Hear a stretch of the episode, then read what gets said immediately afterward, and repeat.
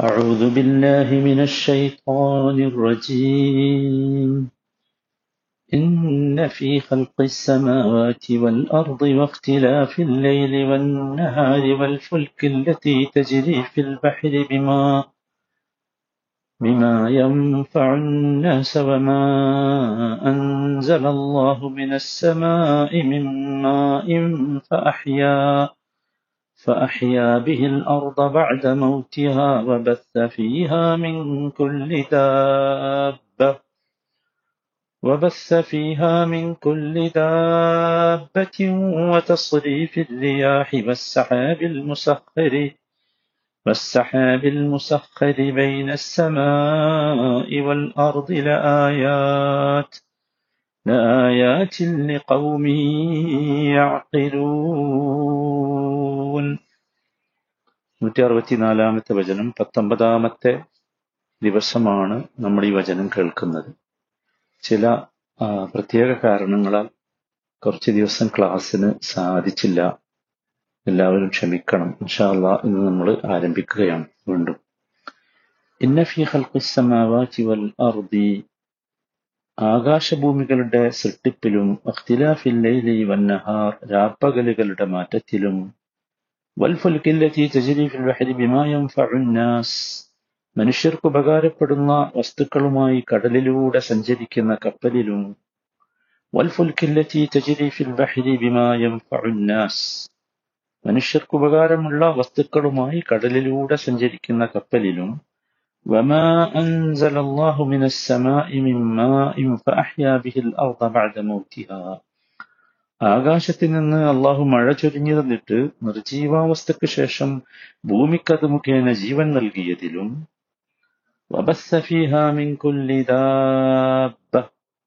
ഭൂമിയിൽ എല്ലാത്തരം ജന്തുവർഗങ്ങളെയും വ്യാപിപ്പിച്ചതിലും കാറ്റുകളുടെ ഗരിക്രമത്തിലും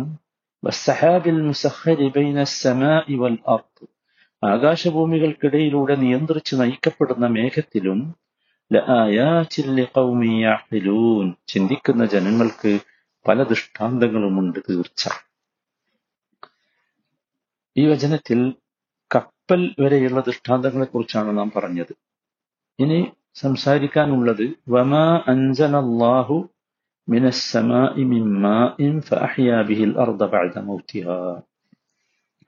ആകാശത്ത് നിന്ന് വമാ അൻസലാഹു മിനസ്സമാഇ സമാഇൽ നിന്ന് അള്ളാഹു ചൊരിഞ്ഞു തന്നു മിമ്മായിൽ വെള്ളം മഴ.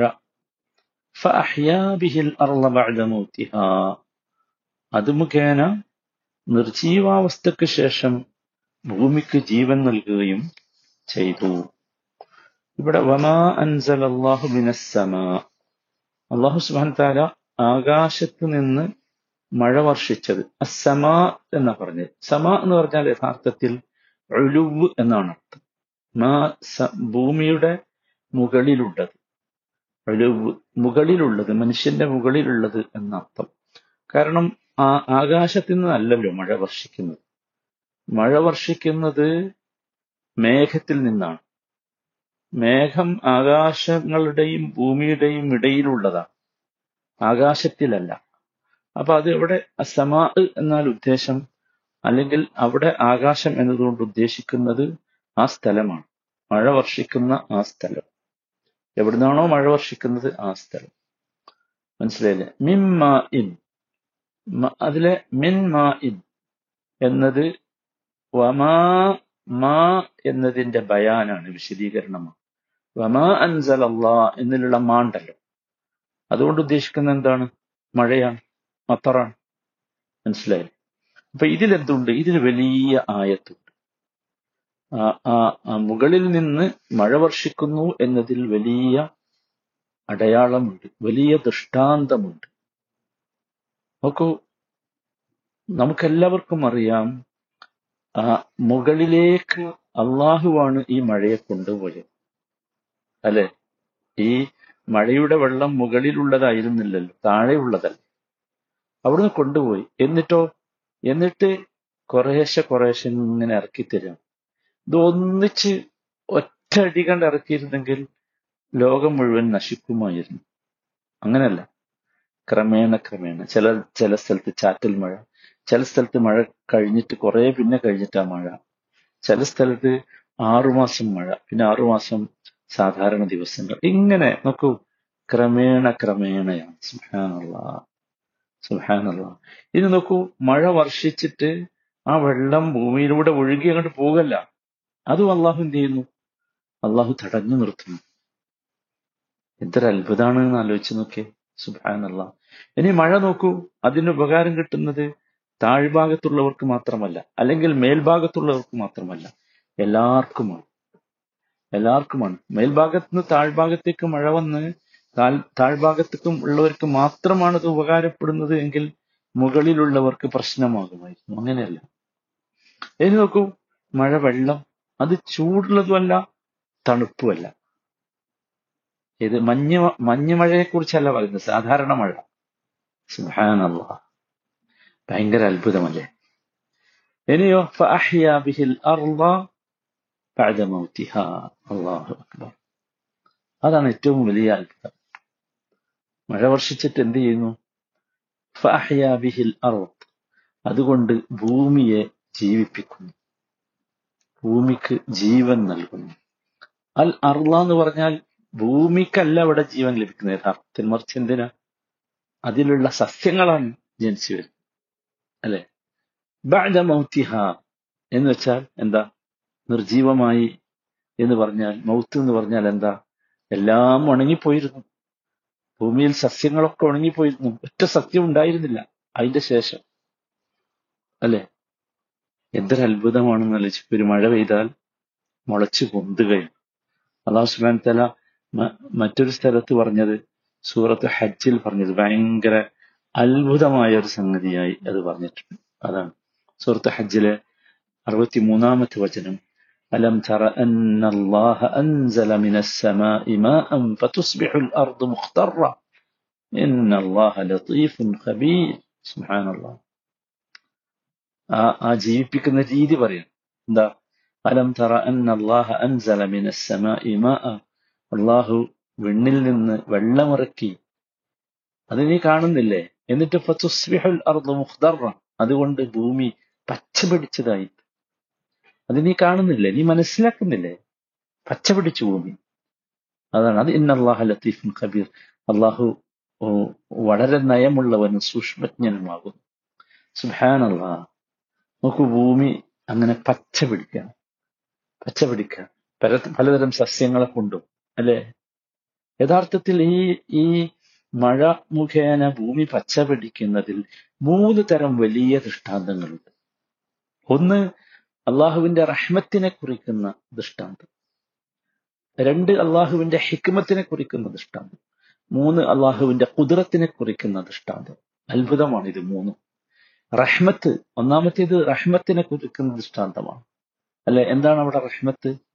സൂറത്ത് നാസിയാത്തിൽ അള്ളാഹു പറഞ്ഞില്ലേ അഖ്റജ മിൻഹ മാഅഹ വമർആഹ സുബ്ഹാനല്ലാഹ് ആലോചിച്ചു അള്ളാഹു തആല ആ പിന്നെ അവിടെ ചെയ്തതിനെ കുറിച്ച് പറയണം. അഹ്റജമിൻഹ മിൻഹ മാഅഹ വമർആഹ അല്ലെ അതിൽ നിന്ന് അതിലെ വെള്ളവും സസ്യജാലങ്ങളും അവൻ പുറത്ത് പുറത്തു കൊണ്ടുവരികയും ചെയ്തിരിക്കുന്നു.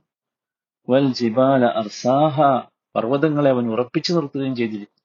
മറ്റാഅല്ലക്കും വലിയ ആമിക്കും നിങ്ങൾക്കും നിങ്ങളുടെ കന്നുകാലികൾക്കും ഉപയോഗത്തിനായിട്ട്. അപ്പൊ അത് റഹ്മത്താണ്. അള്ളാഹുവിന്റെ കാരുണ്യമാണ് അവിടെ വെള്ളം വന്നതും വെള്ളം മുഖേന സസ്യങ്ങൾ ഉണ്ടായതുമൊക്കെ അതിനെ റഹ്മത്ത് ഫല്യൻളുരിൽ ഇൻസാനു ഇലാ തആമി ഫല്യൻളുരിൽ ഇൻസാനു ഇലാ തആമി അള്ളാഹു സുബ്ഹാന തആല സൂറത്തു അബസയിൽ ചോദിക്കുന്നില്ലേ? എന്തൊരു അത്ഭുതമാണ് നോക്കൂ. ആ ആ ചോദ്യം. അന്നാ സബബിനൽ സബ്ബ. എന്നാൽ മനുഷ്യൻ തന്റെ ഭക്ഷണത്തെ പറ്റി ചിന്തിച്ചു നോക്കട്ടെ. ഫല്യൻളുരിൽ ഇൻസാനു ഇലാ തആമി എന്താ? അന്നാ സബബിനൽ സബ്ബ. നാം ശക്തിയായി മഴവെള്ളം ചൊരിഞ്ഞു കൊടുത്തു ثم شققنا الأرض شقا പിന്നീട് നാം ഭൂമിയെ ഒരു തരത്തിൽ പിളർത്തി فأنبتنا فيها حبا എന്നിട്ട് അതിൽ നിന്ന് നാം ധാന്യം മുളപ്പിച്ചു വഅനബം വഖദബ മുന്തിരിയും പച്ചക്കറികളും വസൈറ്റൂനും വനഖ്ല ഒലീവും ഈന്തപ്പനയും വഹദായിഖ ഗുൽബ ഇടതൂർന്നു നിൽക്കുന്ന തോട്ടങ്ങൾ വഫാക്കിഹത്തം വഅബ്ബ പഴവർഗ്ഗങ്ങളും പുല്ലും മതാഅല്ലക്കും വലിയ അമിക്കും നിങ്ങൾക്കും നിങ്ങളുടെ കന്നുകാലികൾക്കും ഉപയോഗത്തിനായിട്ട്. സുഹാനുള്ള നോക്കൂ അതാണ് റഹ്മത്ത് എന്ന് പറയുന്നത്. അള്ളാഹുവിന്റെ റഹ്മത്തുണ്ട് അതിൽ. ഈ ഭൂമിയെ ജീവിപ്പിച്ചു എന്ന് പറയുന്നത്. രണ്ടാമത്തേത് അള്ളാഹുവിന്റെ ഹിക്മത്തിനുള്ള ദൃഷ്ടാന്തമാണ്. എന്താണ് ഹിക്മത്ത്? നോക്കൂ അള്ളാഹു സുബാൻ താല ഭൂമിയിലേക്ക് മഴ ഇറക്കുന്നു. അല്ലെ? എന്നിട്ട് ആ മഴ മുഖേന ഭൂമി പച്ച പിടിച്ചതായിത്തീരുന്നു. ഭൂമിയിൽ സസ്യങ്ങൾ മുളച്ചു വന്നു.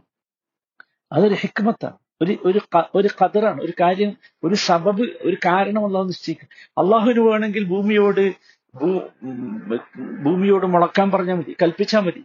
വെള്ളം വേണ്ട. അള്ളാഹുവിന്റെ കൽപ്പന മതി മുളച്ചു പൊന്തു പക്ഷെ അങ്ങനെയല്ല അള്ളാഹു ചെയ്തത്. അള്ളാഹു എല്ലാത്തിനും ഒരു കാരണം നിശ്ചയിച്ചു. മഴ പെയ്യണം. മഴ പെയ്തിട്ട് ഭൂമി നനയണം. അതിൽ നനവുണ്ടാകണം എന്നിട്ട് അതിൽ നിന്ന് ഇങ്ങനെ മുളച്ചു. മനസ്സിലായി അപ്പൊ ഭൂമിയെ ജീവിപ്പിച്ചതിൽ എന്തുണ്ട്? ഒരു ഹെക്കമ്പത്ത്. വല്ലാത്തൊരു വ്യവസ്ഥയാണ് അള്ളാഹു.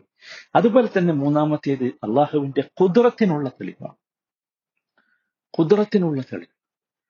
നോക്കൂ നമുക്ക് ഭൂമി നമ്മൾ കാണുന്നത് എങ്ങനെയാണ്? മഴ പെയ്യുന്നതിന് മുമ്പുള്ള ഭൂമി നിങ്ങൾ ആലോചിച്ച് എങ്ങനെയാണ് നമ്മൾ കാണുന്നത്? അല്ലെ? അള്ളാഹു തന്നെ തന്നെ പല സ്ഥലത്തും അത് വിശദീകരിച്ചിട്ടുണ്ട്. എങ്ങനെ ഭൂമിയെ കാണുന്നത്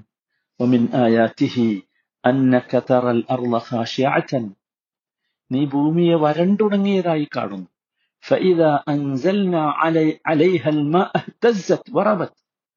എന്നിട്ട് അതിൽ നാം വെള്ളം വർഷിച്ചാൽ അതിന് ചലനമുണ്ടാകുകയും അത് വളരുകയും ചെയ്യുന്നു.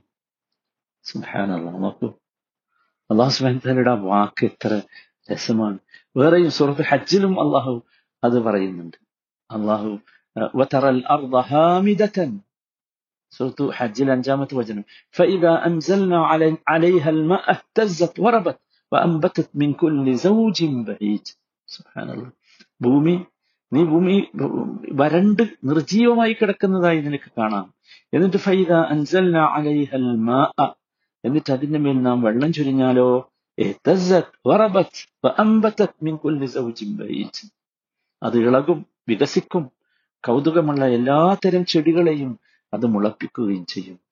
സഹോദരങ്ങളെ വല്ലാത്ത അത്ഭുതമാണ് യഥാർത്ഥത്തിൽ ഈ മഴ എന്ന് പറയുന്നത്. വല്ലാത്ത അത്ഭുതമാണ്. നമ്മൾ എത്ര ചിന്തിച്ചാലും അവസാനിക്കാത്ത അത്ഭുതം. വിശുദ്ധ ഖുർആാനിലൂടെ മഴയെക്കുറിച്ച് ഇനിയും നമ്മൾ സഞ്ചരിക്കേണ്ടതുണ്ട്. അത്ഭുതകരമായ ചില വസ്തുതകൾ നമുക്ക് ഇൻഷാ അള്ളാ വിശുദ്ധ ഖുർആാനിലൂടെ മഴയെക്കുറിച്ച് കാണാം. അള്ളാഹു മനസ്സിലാക്കാനും ഉൾക്കൊള്ളാനുമുള്ള തൗഫീഖ് നൽകട്ടെ.